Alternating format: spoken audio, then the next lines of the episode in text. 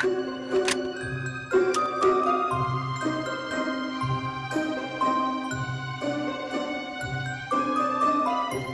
ื่องราวในวันนี้ก็เป็นเรื่องราวที่เขย่าวขวัญมากๆนะคะ ถ้าเกิดว่าใครที่จิตใจอ่อนไหวนะ มีขอแนะนำเลยว่าให้ข้ามไปก่อน คือมันอาจจะไม่ใช่เรื่องของฆาตกรต่อเนื่อง หรือว่ามันเป็นแบบ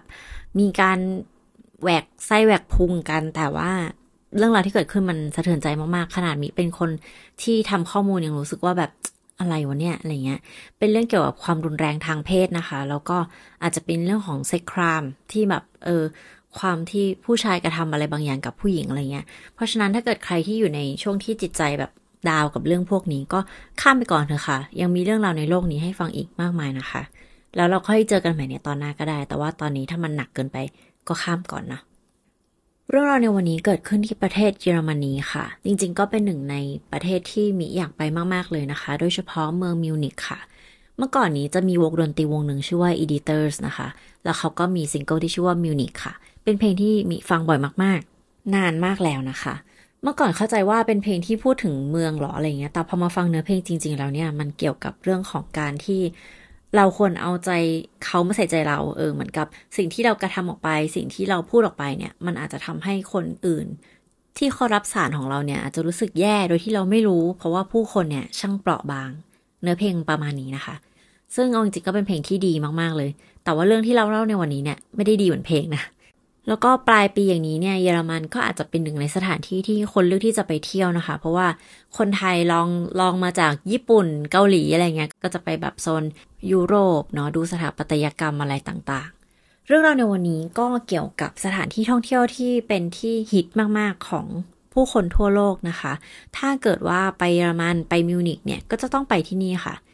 ที่นี่ชื่อว่าปราสาทนอยชวานสไตน์ ไม่รู้ว่าเรียกถูกป่ะนะ คิดว่าน่าจะน่าจะได้อยู่นะคะ ก็คือเป็นปราสาทที่สร้างแรงบันดาลใจให้กับ Walt Disney นะคะ เพราะเขารู้สึกว่านี่แหละคือสถานที่ที่ไม่ว่าจะเด็กหรือผู้ใหญ่เห็นเนี่ย ก็จะต้องอยากเข้ามาอยู่นะปราสาทแห่งนี้นะคะ ก็เลยเป็นที่มาของโลโก้ที่เป็นรูปปราสาท Walt Disney แล้วก็เป็นปราสาทต้นแบบของซินเดเรลล่า Sleeping Beauty นะคะ ซึ่งตอนเด็กๆก็คือชอบมากชอบ Sleeping Beauty มากเจ้าหญิงนิทรา เจอเจ้าชายในป่า แล้วก็แบบเราจะได้เจอกันอีกไหมอ๋อได้เลยพรุ่งนี้นะ ตอนเย็นเจอกันเลย อะไรก็ว่ากันไปนะคะคือแบบว่าชอบมากรู้สึกว่าออโรราสวยในความรู้สึกคือสวยมาก ๆ เป็นแบบเจ้าหญิงนิทราที่สวยนะคะ แล้วก็ตอนเด็ก ๆ มีโอกาสได้ไปดูแดนเนรมิดอะอยู่ทันแดนเนรมิดก็คือแก่แล้วนะคะ โอเค ก็คือได้เห็นเจ้าหญิงนิทราในแดนเนรมิดเนาะซึ่งตอนนั้นเนี่ยมิไม่รู้นะว่าเป็นหุ่นหรือปะก็คือเข้าใจว่าเป็นคนมานอนเป็นกะ ประมาณแบบสามสี่ชั่วโมง ก็ลุกอะไรไปเข้าห้องน้ำอะไรเงี้ย คือเราแบบเด็กเนี่ยเราก็คิดไปเรื่อยไปเทื่อยเนาะสำหรับมิก็คือเนี่ยชอบออโรรานะคะ ชอบเจ้าหญิงนิทรามากที่สุดในตระกูลเจ้าหญิงดิสนีย์เลย แต่ว่าสำหรับคนฟังนะคะ ใครชอบเจ้าหญิงคนไหนก็มาคอมเมนต์คุยกันได้นะคะ จริง ๆ การไปดิสนีย์ของแต่ละคนเนี่ย พอเราโตแล้วเนี่ย เราก็จะมองไปที่ปราสาท แบบว่าเอออย่างน้อยอะไปปราสาทมันก็คือจุดเช็คอินนะซึ่งเนี่ยแหละค่ะก็คือปราสาทต้นแบบของดิสนีย์ต่างๆนะคะ ปราสาทแห่งนี้ตั้งอยู่ในเทือกเขาแอลป์แถวรัฐบาวาเรียค่ะ สร้างตั้งแต่ปี 1845 ถึงปี 1886 สร้างกันยาวนานนะคะ เป็นปราสาทยุโรปที่งดงามมากที่สุดแห่งหนึ่งของโลกเลยทีเดียว คือมันสร้างยากเนาะเพราะว่าแบบมันอยู่กลางหุบเขาเลยค่ะ แล้วก็อยู่บนแบบ เนินเขาเลยอะ่ะ คือแบบคิดอยู่ว่าเขาจะลำเลียงหินลำเลียงของเข้าไปสร้างยังไง ก็คือน่าจะใช้คนเยอะแล้วก็ต้องใช้เวลายาวนานในการสร้างนะคะ ระหว่างที่สร้างเนี่ยก็มีดราม่าและมากมายทั้งเรื่องของการเมืองอะไรต่างๆเนาะ ปราสาทก็ถูกเปลี่ยนมือเปลี่ยนอะไรกันมาเรื่อยๆจนตอนนี้เนี่ยกลายเป็นปราสาทที่เป็นสำหรับทัวริสต์มาดูเป็นจุดท่องเที่ยวที่สร้างรายได้มากๆเลยให้กับประเทศเยอรมันนะคะ ก็จริง ๆ ถ้ามีโอกาสสักครั้งก็อยากจะไปเยี่ยมชมปราสาทแห่งนี้นะ แต่ว่าตอนนี้เนี่ยถ้าไปก็คงไปด้วยความรู้สึกที่เปลี่ยนไปอีกแบบหนึ่งคงจะคิดถึงคนที่เกิดเรื่องราวในวันนี้ค่ะ พวกเธอเนี่ยมีชื่อว่าอีวาลิวอายุ 21 ปี แล้วก็เคลซี่แชงอายุ 22 ปีค่ะ ทั้งอีวาแล้วก็เคลซี่เนี่ยเพิ่งเรียนจบจากมหาวิทยาลัยอิลลินอยส์นะคะ อีวาเรียนจบ computer science วิทยาศาสตร์คอมพิวเตอร์ ส่วนเคลซี่เรียน computer engineering หรือว่าวิศวกรรมคอมพิวเตอร์นั่นเองค่ะ การที่ทั้งสองคนเนี่ยเรียนจบเรื่องเกี่ยวกับคอมพิวเตอร์ทั้งหลายเนี่ยในมหาวิทยาลัยอิลลินอยก็คือถือว่าทั้งคู่เนี่ยเป็นคนที่เรียนเก่งมากๆค่ะ คือมันต้องใช้ทั้งเรื่องของความตั้งใจเรียนแล้วก็เรื่องของแบบความเฉลียวฉลาดด้วยนะ ถึงจะเรียนจบมาได้มันไม่ได้ง่าย ๆ นะทุกคน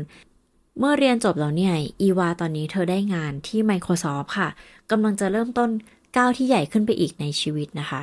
ถือว่าเธอเป็นคนที่น่าจะเก่งมากๆจริงๆอะค่ะ เพราะว่าเรียนจบปุ๊บก็มีงาน รอรับตัวเธอไปทำงานด้วยเลย เธอก็เลยคิดว่าก่อนที่จะเริ่มทำงานเนี่ย อยากจะลองท่องโลกดูสักหน่อย เพราะฉะนั้นเธอก็เลยชวนเพื่อนสาวที่สนิทมากๆอย่างเคลซี่นะคะ ทั้งคู่ก็เป็นเพื่อนสนิทกันมา เรียนมาด้วยกันนะคะ ก็ เอ้ย เราไปเที่ยวยุโรปกันไหมเคลซี่ก็แบบ เออ น่าสนใจนะ เพราะว่าไม่ไปตอนนี้เราจะไปตอนไหนนะคะ ก็จะเป็นช่วงแกลบที่คนออกไปค้นหาตัวเอง ทั้งคู่ก็เลยเลือกที่จะมาเที่ยวยุโรปค่ะ จริง ๆ แล้วการที่มาเยอรมันเนี่ยเป็น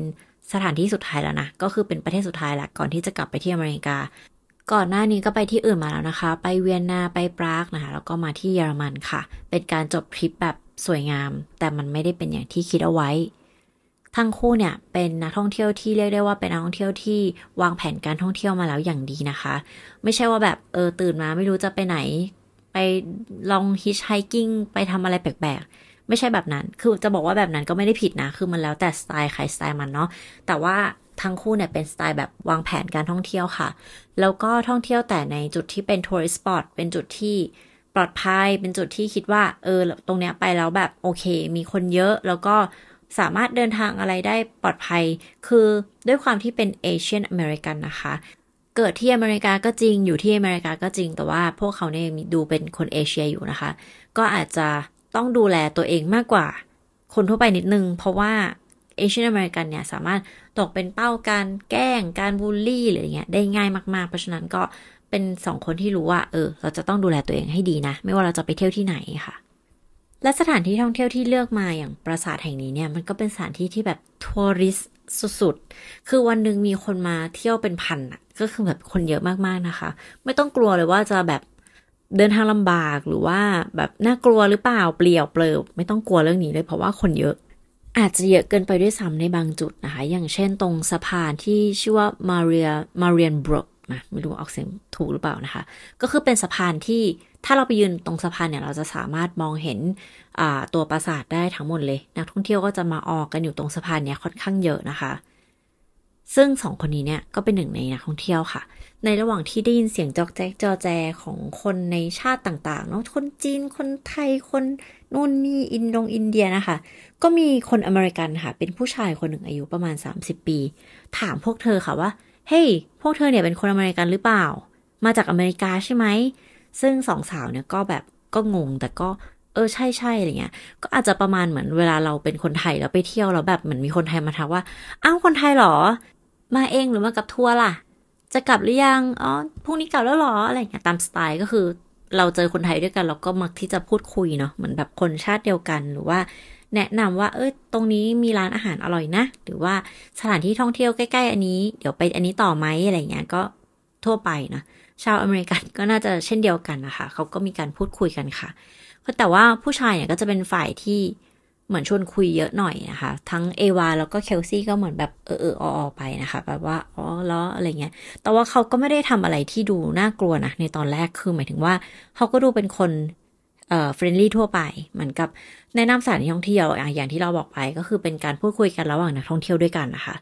คราวนี้เขาก็เลยชวนสองสาวค่ะว่า ตรงนี้เนี่ยมันคนเยอะ ไปอีกจุดหนึ่งไหม ซึ่งอีกจุดหนึ่งเนี่ยคนจะน้อยกว่า แต่ว่าจะเห็นปราสาทเหมือนกันในอีกมุมหนึ่ง แต่ว่าแค่เพียงนักท่องเที่ยวเนี่ยมาตรงสะพานเยอะกว่าเท่านั้นเอง ซึ่งเอาจริงๆสิ่งที่เขาบอกก็ไม่ใช่เรื่องที่ผิดขนาดนั้น เพราะว่า ในจุดนี้เนี่ยมันก็เป็นจุดท่องเที่ยวทั้งหมดค่ะทุกคน เหมือนกับมันจะมีจุดหนึ่งที่คนเยอะ แล้วก็จะมีจุดหนึ่งที่คนน้อยหน่อย แต่ว่าไอ้จุดที่คนน้อยเนี่ยมันเป็นจุดที่อยู่คล้ายๆ กับว่าริมผา แล้วก็มีแบบมีราวกั้นนะคะซึ่งมองลงไปก็คือเป็นหน้าผาเลยสูง 164 ฟุต ซึ่งประมาณตึก 16-17 ชั้นนะคะ ก็คือสูงมากๆนะตอนแรกพวกเธอก็คิดว่าเออยังไงดีอะไรเงี้ย แต่อย่าลืมนะคะว่าไอจุดนี้มันเป็นจุดท่องเที่ยวไง คือ แล้วมันก็เป็นตอนกลางวันนะนักท่องเที่ยวก็แบบเยอะมากๆ ในจุดที่คิดว่าคนน้อยแล้วเนี่ย มันก็ยังมีคนอยู่ดีอะ่ะก็คือถ้ามันมีอะไรเกิดขึ้นเนี่ย มันก็สามารถที่จะขอความช่วยเหลือได้แน่นอนนะคะ แล้วอีกอย่างหนึ่งเราก็มากันสองคนด้วย ผู้ชายคนนี้เนี่ยอยู่คนเดียว ทั้งคู่ก็เลยเดินไปด้วยกันสามคนก็เดินคุยกันไปนะคะ จนไปถึงจุดเนี้ยไอจุดที่เป็นริมผาตรงเนี้ยก็มีการแยกกันเล็กน้อยเพราะว่าต่างฝ่ายต่างก็ดูวิวก็ถ่ายรูปอะไรกันไปนะคะ เคลซี่เนี่ย เธอได้ยินเสียงกรีดของเอวาค่ะ พอเธอแบบรีบเดินมาดูว่าเกิดอะไรขึ้นเนี่ย ก็พบว่าผู้ชายคนเนี้ยที่ดู friendly ดูแบบเป็นคนปกติเนี่ยกำลังพยายามที่จะทำร้ายเอวาอยู่หรือพยายามที่จะล่วงละเมิดทางเพศเธอนั่นเองนะคะ แต่ว่าเอวาเนี่ยก็สู้ค่ะ เมื่อเคลซี่เห็นดังนั้นเนี่ย เคลซี่ก็รีบวิ่งเข้าไปช่วยเพื่อนนะคะ โดยการที่แบบไปทุบเขาไปดึงหัวแบบไปจิกหัวผู้ชายคนนี้ออกมาอะไรเงี้ย แต่ว่าพวกเธอก็คือตัวเล็กกว่าเนาะ เพราะว่าผู้ชายคนนี้เนี่ย เป็นแบบชาวอเมริกันอายุ 30 นะ เมื่อเขาเห็นว่าเคลซี่เนี่ยกำลังเข้ามาเหมือนแบบช่วยเพื่อนนะคะ เขาก็เลยเบนเข็มมาที่เคลซี่แทนค่ะ เขาปล่อยมือจากเอวาคว้าคอของเคลซี่ค่ะ จับที่คอของเธอนะคะ แล้วก็ลากเธอไปถึงริมผาค่ะทุกคน แล้วก็ผลักเธอลงมาค่ะ ไอความสูงทั้งหมด 16-17 ชั้นเนี่ยแหละ เมื่อเอวาเห็นเพื่อนถูกผลักลงไปจากเหวนะคะ เธอก็กรีดค่ะ ตอนนั้นเนี่ยผู้ชายคนนี้ก็กลับมาที่เอวาค่ะ เหยื่อที่เขาหมายตาไว้ตั้งแต่แรกนะคะ เพราะว่าเขาเนี่ยต้องการที่จะล่วงละเมิดทางเพศเธอค่ะ แล้วเขาก็กระทำมันต่อไปค่ะ แต่ว่าเอวาเนี่ยก็สู้นะคะ ทั้งขวดทั้งจิกทั้งหยิกที่หน้าเขาพยายามที่จะทำยังไงก็ได้ให้ DNA เนี่ยมาอยู่ที่ใต้เล็บของเธอมากที่สุดทำยังไงก็ได้ให้เขาเนี่ยเป็นแผลมากที่สุดค่ะ ตัวสุดท้ายเนี่ยเขาก็ล่วงละเมิดทางเพศนะคะ แล้วก็คว้าร่างของเธอเนี่ยโยนลงมาเช่นเดียวกันค่ะ โหดร้ายป่าเถื่อนมากนะคะทำกับคนอื่นเหมือนเป็นสิ่งของค่ะ ไม่ได้ดั่งใจหรือไม่ได้ดั่งใจแล้วเนี่ยก็โยนทิ้งเหมือนชีวิตของคนเนี่ยไม่ได้มีค่าอะไรเลยนะและตอนนั้นเนี่ยนักท่องเที่ยวส่วนใหญ่เนี่ยไม่มีใครรู้ว่าเกิดอะไรขึ้นนะคะ จนเมื่อมีเฮลิคอปเตอร์ แล้วก็มีเจ้าหน้าที่ต่างๆเนี่ยเขามาปิดทางเข้าออกทั้งหมดค่ะ แล้วก็เฮลิคอปเตอร์เนี่ยก็บินวนในจุดๆหนึ่งก็คือไอ้ตรงใกล้ๆสะพานอันนี้แหละค่ะทำให้นักท่องเที่ยวกลุ่มใหญ่เนี่ยสามารถมองเห็นว่าเกิดอะไรขึ้นนะคะ ภาพที่เห็นเนี่ยก็คือร่างของหญิงสาวสองคน อยู่ที่หุบเหวค่ะ ตอนนั้นทุกคนก็จอกแจ๊กจอแจแล้วว่าแบบเฮ้ยมันเกิดอะไรขึ้นวะตามภาษาของตัวเองอะนะแบบเฮ้ยมีคนตกลงไปหรือเปล่าหรือว่าแบบเอ้ยอะไรอะมันเกิดอะไรขึ้นอย่างเงี้ย ซึ่งภาพที่พวกเขาเห็นเนี่ยก็คือเจ้าหน้าที่เนี่ยพยายามที่จะแอร์ลิฟต์มาช่วยเหลือนะคะ ก็คือหย่อนเชือกลงมา เพื่อที่จะส่งเจ้าหน้าที่ลงมา แล้วก็นำร่างผู้ที่บาดเจ็บเนี่ยขึ้นเฮลิคอปเตอร์ค่ะ ซึ่งถ้ามองจากคลิปเนี่ยก็จะเห็นว่าเธอสามารถ ขยับตัวได้นะหนึ่งในคนที่ตกลงมาเนี่ยขยับตัวได้ น่าจะยังพอมีสติอยู่ แต่ว่าอีกคนเนี่ยแน่นิ่งไปเลยค่ะ คนที่ขยับตัวได้เนี่ยคือเคลซี่ค่ะ คนแรกที่โดนโยนลงมา ตอนที่พยายามที่จะช่วยเพื่อนนะคะเคลซี่เนี่ยนอกจากขยับตัวได้แล้วเนี่ย เธอยังมีสติมากพอที่จะบอกเล่าว่ามันเกิดอะไรขึ้นได้ค่ะ คราวนี้เจ้าหน้าที่เนี่ยก็ตามหาผู้ชายที่ว่าเนี่ยซึ่งหาไม่ยากเลยค่ะ เพราะว่า ค่อนข้างเด่นออกมาจากกลุ่มนักท่องเที่ยวเลยก็คือ มีร่องรอยการแบบ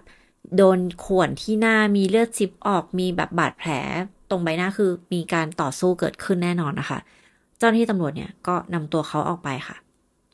เมื่อไปถึงที่โรงพยาบาลแล้วนะคะ ทั้งเคลซี่แล้วก็ตัวของอีวาเนี่ยก็ได้รับความช่วยเหลือค่ะเคลซี่ไม่น่าเชื่อนะคะ เธอมีบาดแผลแค่เพียงเล็กน้อยเท่านั้นเองค่ะ เธอมีบาดแผล แตกที่หัวนะที่ศีรษะ แล้วก็มีพวกรอยขีดข่วนอะไรต่างๆ ตอนที่เคลซี่ตกลงมาเนี่ย มันเป็นจังหวะที่มันมีพุ่มไม้ มีกิ่งไม้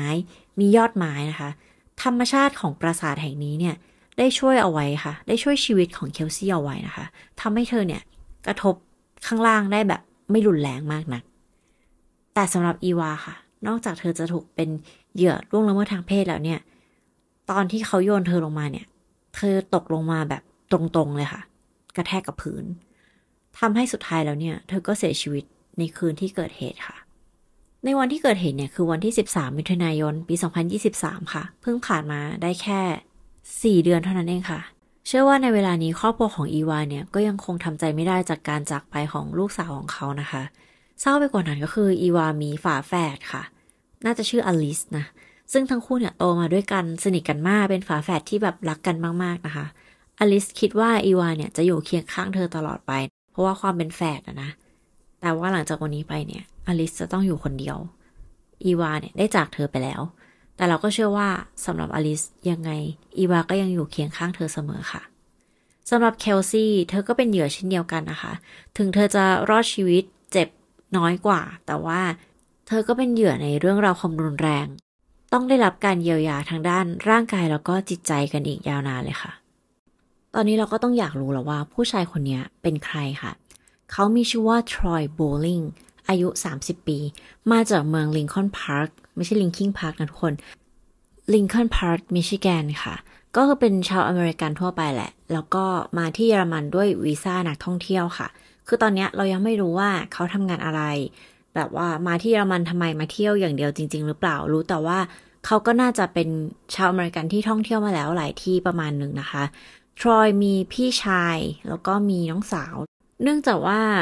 การเป็นผู้ต้องหาที่เยอรมันเนี่ย มันจะได้สิทธิพิเศษมากมายหลายอย่างกว่าการที่เป็นผู้ต้องหาที่อเมริกันนะคะ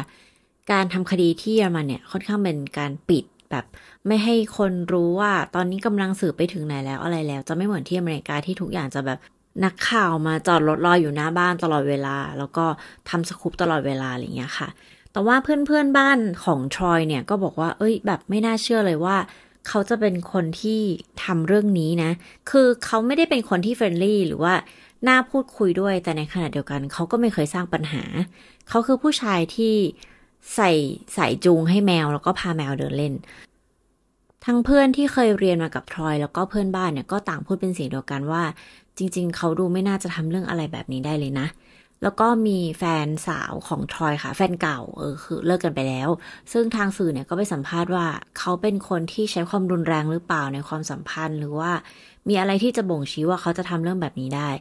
ผู้หญิงคนนี้ก็ตอบเหมือนกันค่ะว่า จริง ๆ แล้วเธอไม่เคยรู้สึกว่าเขาเนี่ยมีการใช้ความรุนแรง มีอารมณ์โกรธ หรือว่ามีอะไรที่แบบแปลกเลยนะ เขาออกจะเป็นแนว ผู้ชายขี้อายด้วยซ้ำ แต่ว่าเอาจริงสำหรับเรานะ คือฆาตกรต่อเนื่องหลาย ๆ คนก็มีครอบครัวหรือว่าเป็นสมาชิกที่นับหน้าถือตาของโบสถ์ใช่ไหม เพราะฉะนั้นมันก็ไม่ได้เกี่ยวว่า เขาใจดีกับคนรอบข้างก็ไม่ได้แปลว่า เขาจะใจดีกับเหยื่อ มีอีกแง่หนึ่งที่น่าสนใจนะคะ ก็คือว่าเป็นไปได้ที่ทรอยเนี่ยหมกมุ่นแล้วก็ชอบผู้หญิงเอเชียเป็นพิเศษค่ะ คือมันก็ไม่ได้ผิดนะ ว่าเราจะชอบคนชาติพันธุ์แบบไหนคือแบบมันก็เป็นเรื่องส่วนตัวนะคะ ที่ทุกคนจะมีความชอบแบบไม่เหมือนกันเนาะสำหรับผู้ชายชาวอเมริกันชอบผู้หญิงชาวเอเชียก็ไม่แปลก แต่ว่าความแปลกในเรื่องนี้คือเขา commit crime หรือว่ากระทำอาชญากรรมต่อผู้หญิงชาวเอเชียค่ะ จริงๆแล้วทรอยเนี่ยมีผู้หญิงที่คุยด้วยนะคะ เป็นผู้หญิงไทยค่ะ คือทั้งคู่เนี่ยเจอกันในออนไลน์ค่ะ จริง ๆสำนักข่าวอันนึงเนี่ยลงชื่อของผู้หญิงด้วยนะคะ แต่ว่าเราไม่พูดละกัน เพราะว่าเอาจริงๆแล้วอะคือเธอไม่ได้เกี่ยวกับเรื่องนี้ขนาดนั้น เธอแค่เป็นผู้หญิงที่คุยกับผู้ชายที่เจอในโลกออนไลน์เฉยๆแบบเล่นเกมคุยกันทำความรู้จักกันเนี้ยค่ะ ขออนุญาตเรียกว่า A แล้วกันนะคะ เป็นแบบชื่อสมมุติเนาะคือ A เนี่ยก็คุยกับทรอยมาแล้วสักพักหนึ่งค่ะ ก็เป็นการพูดคุยกันทั่วไปนะ เหมือนแบบว่าทักทายส่งข้อความแชทคุยกันค่ะ ในวันที่ทรอยมาเที่ยวที่ปราสาทแห่งนี้เนี่ย ก็ยังส่งรูปไปให้เธอดูนะว่าแบบเออเนี่ยสวยมากเลยนะ ก็คือส่งรูปเซลฟี่ส่งรูปคนนั่งถ่ายรูปอย่างเงี้ยค่ะ แล้วก็แบบพิมพ์ว่าเนี่ยตอนนี้ฉันกำลังดูคนพวกนี้กำลังหามุมที่สวยที่สุดที่จะลงรูปใน Instagram แล้วอยู่ดีๆ เนี่ย การพูดคุยก็หายไปค่ะ มารู้ข่าวอีกทีก็คือเห็นว่าทรอยโบลิงเนี่ยถูกจับแล้วก็ชุดที่เขาสวมใส่ในภาพที่ถูกจับเนี่ย เป็นชุดเดียวกับที่ คุยกับเธอในแชทออนไลน์ ก็เลยคิดว่าเหตุการณ์เนี้ยมันน่าจะเกิดขึ้นแบบ ระหว่างที่พวกเขาเนี่ยกำลังแชทคุยกันเหมือนไม่มีอะไรเกิดขึ้น แต่ว่าในตอนนั้นเนี่ยทรอยก็ได้กระทำอาชญากรรมขึ้นมานะคะ ด้วยการผลักหญิงสาวที่น่าสงสารทั้งสองคนเนี่ยลงมาจากหน้าผานะคะ คือแชททั้งหมดเนี่ยก็ถือว่าเป็นหลักฐานนะ มันเป็นไทม์ไลน์อะว่า ตอนนี้ผู้ต้องสงสัยหรือผู้ต้องหาเนี่ยคืออยู่ในที่นี้จริง ๆนะคะ แล้วก็นางสาวเอเนี่ยก็ส่งหลักฐานอันนี้ไปให้ ทางตำรวจเยอรมันนะคะ ก็ถือว่าเธอให้ความร่วมมือเป็นอย่างดีเลยค่ะ ไม่ว่าหลักฐานมันจะเกี่ยวข้องหรือไม่เกี่ยวข้องแค่ไหนเนี่ย มีไว้ก่อนก็ดีนะ เพราะว่าเราก็ไม่รู้หรอกว่ามันจะมีประโยชน์กับรูปคดีมากแค่ไหน ตอนนี้เนี่ยเนื่องจากเรื่องราวมันเพิ่งเกิดเมื่อ 4 เดือนที่แล้วนะคะ ก็ยังอยู่ในขบวนการอีกหลายเดือนกว่าตำรวจเนี่ยจะสรุปคดีแล้วก็นำขึ้นศาลที่เยอรมันนะเน้นที่เยอรมัน คือที่เยอรมันเนี่ยเขาจะไม่ส่งตัวผู้ร้ายมาที่อเมริกานี่เราก็เพิ่งรู้เนาะก็คือเป็นหนึ่งในประเทศที่ไม่มีการส่งตัวผู้ร้ายค่ะ ซึ่งก็ทำให้ทางครอบครัวของอีวาเนี่ยรู้สึกว่ามันไม่แฟร์แล้วก็เป็นผลดีกับผู้กาะเหตุมากเกินไป เพราะว่าที่อเมริกาเนี่ย คือถ้าเกิดว่าได้กลับมาทำคดีเนาะอาจจะติดคุกตลอดชีวิตได้นะ เพราะว่าวิธีการของเขาเนี่ยมันอุกชะกันมากๆเลย แต่ว่าเหมือนเท่าที่รู้มาที่เยอรมันเนี่ยต่อให้คดีแบบร้ายแรงประมาณนี้เนี่ย ก็อาจจะติดคุกเต็มที่เลยประมาณ 20 ปีค่ะ ซึ่งแบบทางครอบครัวก็มองว่ามันน้อยเกินไป แต่ว่าตอนนี้เนี่ยคดียังไม่ตัดสินนะคะ ก็น่าจะถูกตั้งข้อหาพยายามฆ่าล่วงละเมิดทางเพศ เรายกตัวอย่างคดีหนึ่งแล้วกันนะคะ เป็นคดีที่สะเทือนขวัญมาก ๆ เลย ไม่ได้เกี่ยวกับคดีนี้นะ แต่ว่าเป็นการยกตัวอย่างถึงกฎหมายของเยอรมันที่ค่อนข้างไม่รุนแรงมากอะคะ่ะ ก็คือว่าถ้าเกิดมีใครเคยฟังมิสวงเล่าเรื่องแปลก ๆ เนี่ยก็จะรู้ว่าจะมีกลุ่มคนที่เขาอยากที่จะถูกตอนใช้คำว่าตอนแล้วกันเนาะก็ถูกเอาเครื่องเพศออกไปอะไรเงี้ย ซึ่งก็คือมี เหตุการณ์นี้เกิดขึ้นที่กรุงเบอร์ลินประเทศเยอรมนีค่ะ คือมีผู้ชายคนหนึ่งอายุแบบประมาณ 67 ปีและ แม้แต่ชื่อของเขาเนี่ยก็ไม่ถูกเปิดเผยนะคะ ด้วยความเป็นส่วนตัวของนักโทษนะคะ ก็คือว่าเขาเนี่ยเหมือนเปิดบริการรับตอนทางเว็บไซต์ในกลุ่มรสนิยมกลุ่มหนึ่งที่เขาชอบแนว sadist masochist เนี่ยค่ะ ซึ่งก็จะมีผู้ชายหลาย ๆ คนเนี่ยจ่ายเงินเพื่อให้เขากระทำอะไรต่างๆ เช่นทุบตี เฉือน อัณฑะออกมาอะไรประมาณนี้เนาะซึ่งเขาจะให้บริการ service เนี้ยในบ้านของเขาเองในห้องครัวของเขาค่ะ ที่แคว้นบาวาเรียห่างจากเมืองมิวนิกไปไม่ไกลนะคะ ก็แสดงว่าจริงๆแล้ว ตรงนั้นเนี่ยก็น่าจะใช้ตัวบทกฎหมายคล้ายๆกัน โดยการที่เขาเนี่ยหลอกลูกค้าว่าเขาเป็นแพทย์ผ่าตัดมืออาชีพ แต่จริงๆแล้วเขาเป็นแค่น่าจะเป็นแบบช่างไฟฟ้าอะไรอย่างเงี้ยค่ะ ซึ่งจากบริการโหดของเขาเนี่ยมันทำให้ลูกค้ารายหนึ่งเสียชีวิตค่ะ อยู่ในกล่อง เออ ก็เก็บศพเอาไว้นะคะ สุดท้ายเนี่ยเรื่องราวมันก็โปะแตก แล้วเรื่องราวก็ไปถึงศาล เพราะฉะนั้นสิ่งที่เขาทำเนี่ยมันคือคดีอุกชะกันเนาะ คือทั้งเรื่องของการทรมานทำทารุณกรรมต่างๆ และมีคนเสียชีวิตใช่ไหม แต่ว่าเขาถูกตัดสินจำคุกแค่เพียง 11 ปีเท่านั้นเองนะคะ ตามข้อหาทำร้ายร่างกาย เพราะว่าหลักฐานอื่นๆ เนี่ยมันไม่ค่อยพอที่จะเอามาดำเนินคดีกับเขาได้ค่ะ แต่ว่าสุดท้ายแล้วด้วยความเก่งของทนายนะคะ ก็เลยทำให้โทษเนี่ยลดลงเหลือแค่จำคุกเพียงไม่เกิน 7 ปีเท่านั้นเอง จากเรื่องราวทั้งหมดที่เราเล่ามา เพราะฉะนั้นทุกคนพอพอจะนึกภาพออกเนาะว่าทำไมครอบครัวถึงเอวาเนี่ยรู้สึกว่าไม่อยากให้ทรอยได้ถูกรับโทษที่เยอรมันอยากให้ถูกส่งตัวไป รับโทษที่อเมริกามากกว่ามีการตัดสินในศาลของอเมริกา เพราะว่ากลัวว่าทรอยเนี่ยจะได้รับโทษที่เบาเกินไปค่ะ แล้วก็ไปอ่านเพิ่มเติมมา เพราะว่าอยากรู้ว่าการติดคุกที่เยอรมันเป็นยังไงนะคะ ก็ไปเจอ TikTok คลิปหนึ่งค่ะ น่าจะเป็นคนเยอรมันแหละ มาอธิบายให้ฟังว่าการอยู่ในคุกที่เยอรมันเป็นยังไงบ้างนะคะ เขาก็บอกว่าห้องขังเนี่ยจะแบบส่วนมากจะอยู่แค่คนเดียว แล้วก็ในหนึ่งคนเนี่ยจะต้องมีพื้นที่ประมาณ 6 เมตร หรือเปล่านะ เออ ประมาณนี้ก็คือค่อนข้าง เป็นเป็นสัดเป็นส่วนนะคะ แล้วก็ที่นอนหรืออะไรอย่างเงี้ย ก็ดูไม่ได้น่ากลัวมากมีหน้าต่างมองเห็นวิวได้ อืม คือเหมือน mini hostel ทุกคนแบบว่าเล็กๆอะอยู่แบบเล็กๆได้ค่ะ สามารถขอทีวีขอวิทยุได้ แต่ว่าเหมือนจะไม่สามารถใช้อินเทอร์เน็ต หรือว่าใช้มือถือได้นะคะ จากจากห้องขังนะ อาบน้ำอาทิตย์ละสองครั้ง ซึ่งอาจจะหนาวไงก็หรือหรืออาบมากกว่านั้นก็ได้มั้งไม่รู้เหมือนกันนะ มีอาหารให้ทานสามมื้อ มีส่วนกลางห้องสมุด มีที่ออกกำลังกาย มีโต๊ะปิงปองอะไรเงี้ย ก็คือมีให้เล่นกีฬาได้ตามปกติเลยนะคะ แล้วก็ทางผู้คุมเนี่ยจะค่อนข้างแบบไม่ได้เฮียบมากอะค่ะ เหมือนกับจะจะมาตรวจห้องนักโทษก็จะมีการเคาะห้องก่อนอะไรเงี้ย เหมือนกับทางเยอรมันเขามองว่าคนมาติดคุกเนี่ยเขาอยากจะทำให้ได้กลับไปใช้ชีวิตอยู่ข้างนอกอะ คือไม่ได้มองว่าอยากเอาคนมากักขังเอาไว้ตลอดไป ซึ่งถามว่ามันเป็นเรื่องที่ดีไหมจริง ๆ มันก็เป็นสิทธิที่คนที่ติดคุกก็ควรจะมีนะ เพราะว่าจริงๆแล้วคดีมันก็มีหลายรูปแบบเนาะถ้าผู้กระทำผิดเขาอยากที่จะกลับตัวกลับใจอะไรเงี้ย การที่คุกเนี่ยเปิดโอกาสให้ คนที่เรียนไม่จบได้เรียนต่อ หรือว่ามีวิชาชีพ หรือเรียนทำอาหาร เรียนจบออกไปแล้ว สามารถหางานทำได้ได้กลับตัวกลับใจเรียนคอมพิวเตอร์อะไรเงี้ย มันก็ดีไงถูกไหมเออมันก็เหมาะสำหรับคนที่ เป็นคดีแบบเล็กน้อยที่อาจจะตัดสินใจผิดพลาดในชีวิต หรือว่าเผลอไปยุ่งเกี่ยวกับยาเสพติด เผลอไปยุ่งเกี่ยวกับเพื่อนที่ไม่ดี แล้วเขาแบบเปลี่ยนไปแล้วจริง ๆ อยากจะเทินชีวิตไปอีกแบบหนึ่งเป็นชีวิตที่ดีอะไรเงี้ย มันก็โอเคนะ แต่ว่าสำหรับบางคดีอย่างเช่นคดีที่เราเล่ามาอย่างเงี้ยค่ะ เออเราก็ไม่คิดว่าเขาจะสามารถปรับตัวปรับใจออกมาอยู่ในสังคมปกติได้ หรือว่าถ้าเราเลือกได้เราก็คงไม่อยากอยู่กับเขาแน่นอนนะคะ เพราะเราคิดว่า สิ่งที่เขากระทำมันอุกชะกันมากเกินไปอะ่ะเรื่องราวจริง ๆ แล้วเนี่ยมันก็จบแต่เพียงเท่านี้ค่ะ เพราะว่าเรื่องราวในศาลก็ยังดำเนินไปไม่ถึงไหนนะคะ ตอนนี้ก็คงจะต้องไปลุ้นที่เคลซี่เนี่ยจะสามารถกลับมาใช้ชีวิตแบบปกติได้อีกไหม หรือว่าเธอจะมีทรามาในใจหรือเปล่า เราก็ขอเป็นกำลังใจให้เคลซี่ได้ move on นะคะ แล้วก็ใช้ชีวิตแทนเอวาด้วยนะ แต่ว่า สำหรับครอบครัวของเอวา คือเราว่าไม่มีอะไรที่จะทดแทนความสูญเสียอันนี้ได้เลยแบบมันมันเศร้ามากๆอะค่ะ คือก็ถึงเขาจะไม่ได้ยินแต่ว่าเราก็ขอเป็นตัวแทนให้กำลังใจทางครอบครัวของเอวา แล้วก็ฝาแฝดของเธอด้วยนะคะ ใครฟังมาถึงตรงนี้แล้วเนี่ยรู้สึกว่าโหประสาทนี้ จากฟิลลิ่งแบบเทพนิยายเนี่ย กลายเป็นแบบความดาร์กคือไม่อยากให้คิดแบบนั้นนะคะ เพราะว่า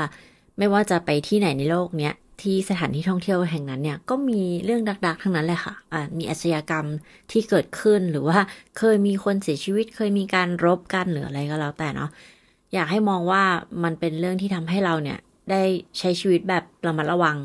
เพราะว่าปราสาทแห่งนี้เนี่ยสวยจริง ๆ ค่ะ โดยเฉพาะช่วงหน้าหนาวแบบหิมะตก คือถ้ามีโอกาสมีก็อยากไปเที่ยวสักครั้งหนึ่งแล้วก็สำหรับใครที่กำลังวางแผนไปเที่ยวแล้วแบบกำลังจะไปที่นี่อะไรเงี้ยก็อยากให้เรื่องนี้เนี่ยทำให้รู้สึกว่าแบบไม่อยากไปนะอย่าไปคิดแบบนั้นนะคะ คือเที่ยวแทนพวกเราด้วยค่ะ แล้วก็อย่างที่บอกคือเยอรมันเนี่ยเป็น